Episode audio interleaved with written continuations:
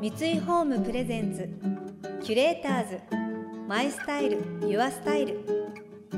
憧れを形に三井ホームの提供でお送りします。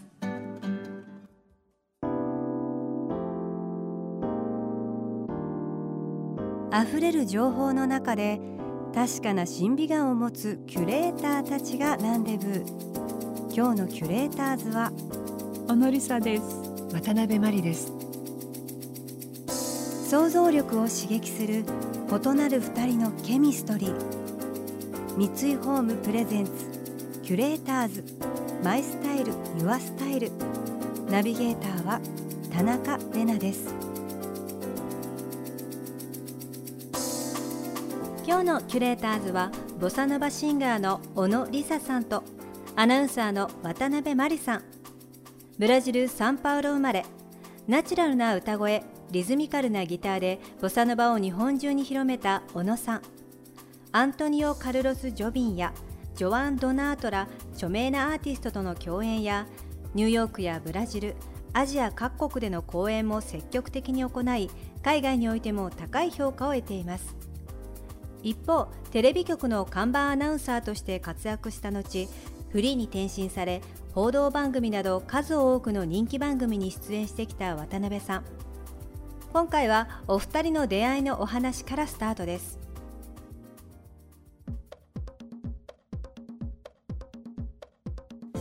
久しぶりです。お元気ですか？ちょっとねリサからお元気ですかって言われたことがない。そうでした。そうでした。でしたとかこうね、うんだって面と向かって話さないじゃないですか、ね。それはね。そう一番最初に、うん。このテレビの番組出させていただいた時にそうです。司会してたじゃない？その時以来ですよ。そう。こうやってちゃんと話すのは。だからその番組にうん。リサが来てくださって、そう。朝の番組朝の番組。そうそうそう。その後さ久米さんの番組あでそうジョビンのジョビンの息子さんとおうん。孫さん連れとて行行っ行てったの？来あれはだってその2000年だってもう20年前よ。そうか。え？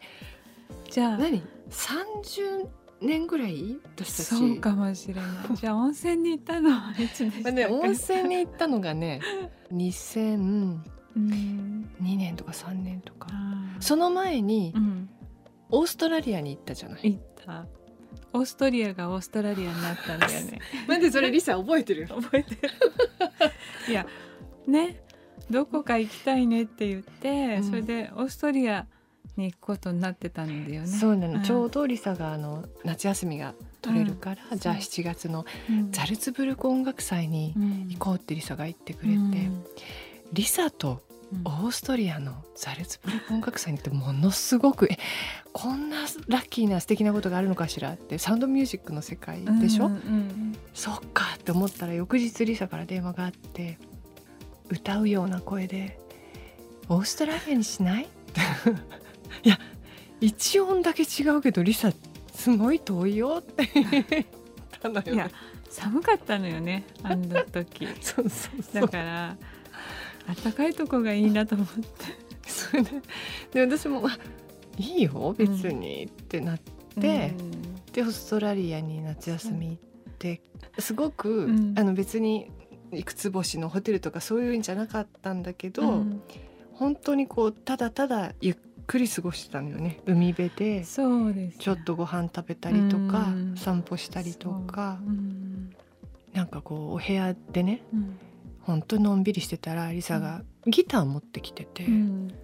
なんとなく弾いててこういう感じのどうかなとかであすごくなんかすごい素敵な曲ねとかってなんかそういう感じだったよ。そうね。時間の経ち方。あの どこにいても ザルツブルクでもよかった感じ。行こうね。行こ行こうね。30じゃあ年行きます。40年とかね。経ってね。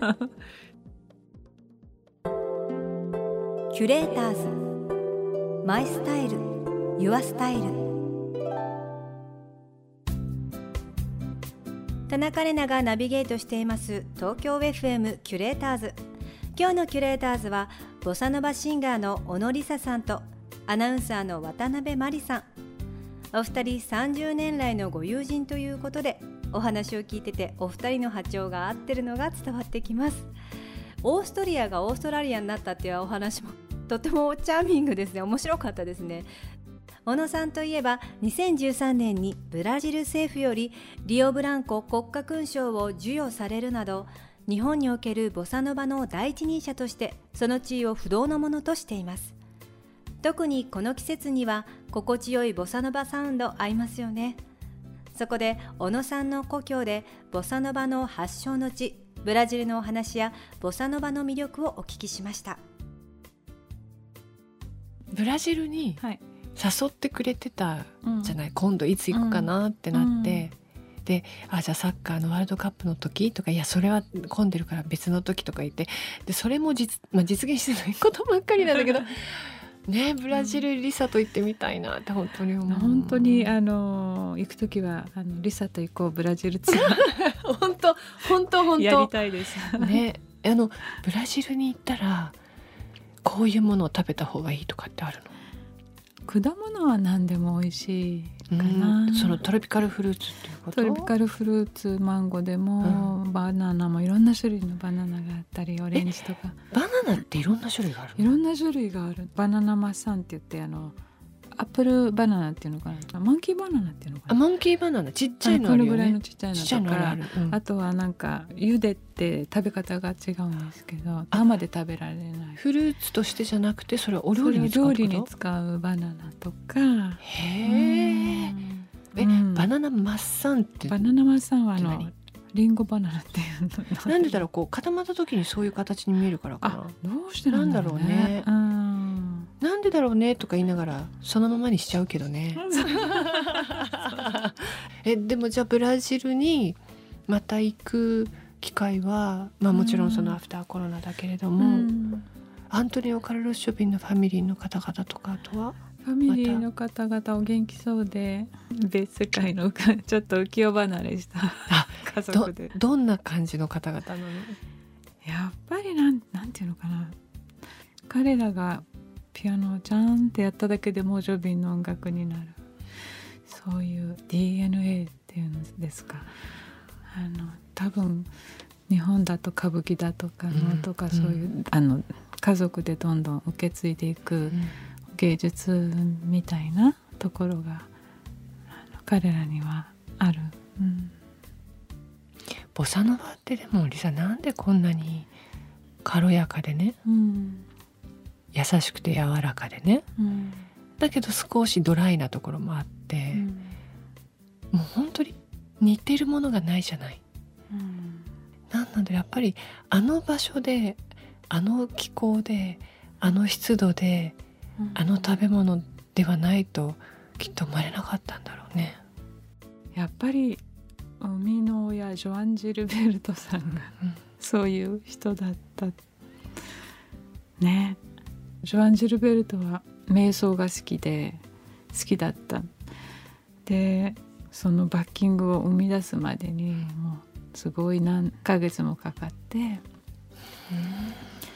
でよくブラジルの黒人のサンバうん。を演奏してる人たちが住んでる山の上に行ってみて彼らのその音楽を吸収して歌って、うん、そういう。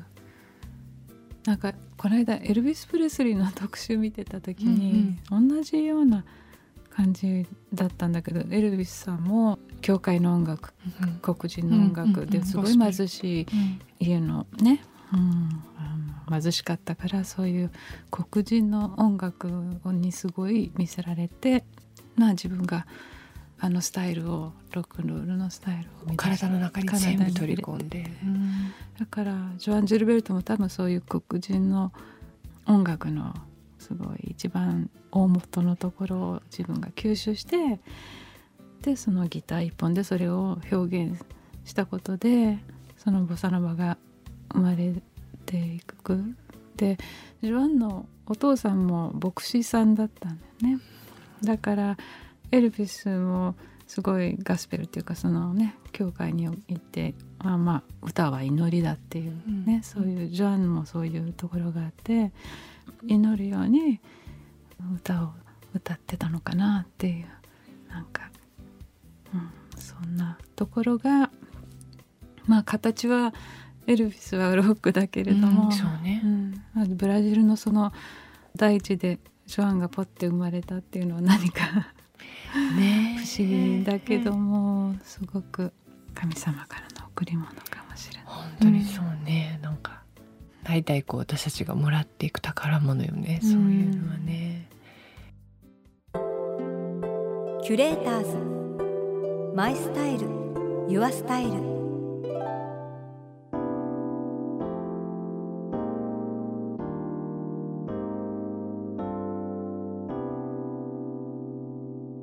田中れながナビゲートしてきました。三井ホームプレゼンツキュレーターズマイスタイルユアスタイル。今日のキュレーターズはボサノバシンガーの小野リサさんとアナウンサーの渡辺真理さんとのお話をお届けしました、えー私小野リサさん本当にずっと聞いていて大好きなんですね。それだからもう本当今回嬉しくって。ただでも小野梨沙さんの音楽は本当に毎日のように聴いているけどその小野梨沙さんご本人がどんな方なのかなっていうのはなんかミステリアスでだ今回その渡辺さんのおかげで小野さんのプライベートといいますかそういう女友達に見せるおしゃべりの仕方だったりとかお話をたくさん聞けたことがいやファンとしてはもう本当にいやもうありがとうございますっていう。まだまだ渡辺さん小野さんの貴重なお話伺っていきます。そんな小野梨沙さんの生の声を聞くコンサートがあります。小野梨沙フライミートゥーブラジル。7月9日から12日まで場所はブルーノート東京です。旅行に行けない今音楽でブラジルトリップはいかがですか？この番組では感想やメッセージもお待ちしています。送ってくださった方には月替わりでプレゼントをご用意しています。またインテリアライフスタイルなどあなたの暮らしをより上質にする情報はウェブマガジンストーリーズのエアリーライフに掲載しています。今月のリコメンドトピックは週末はテラスで大人のサパータイムです。詳しくは番組のホームページをご覧ください。来週も引き続き小野さんと渡辺さんをお迎えして言葉と歌の関係性に迫っていきます。それでは素敵な週末をお過ごしください。田中れなでした。三井ホームプレゼンツキュレーターズマイスタイルユアスタイル。憧れを形に。三井ホームの提供でお送りしました。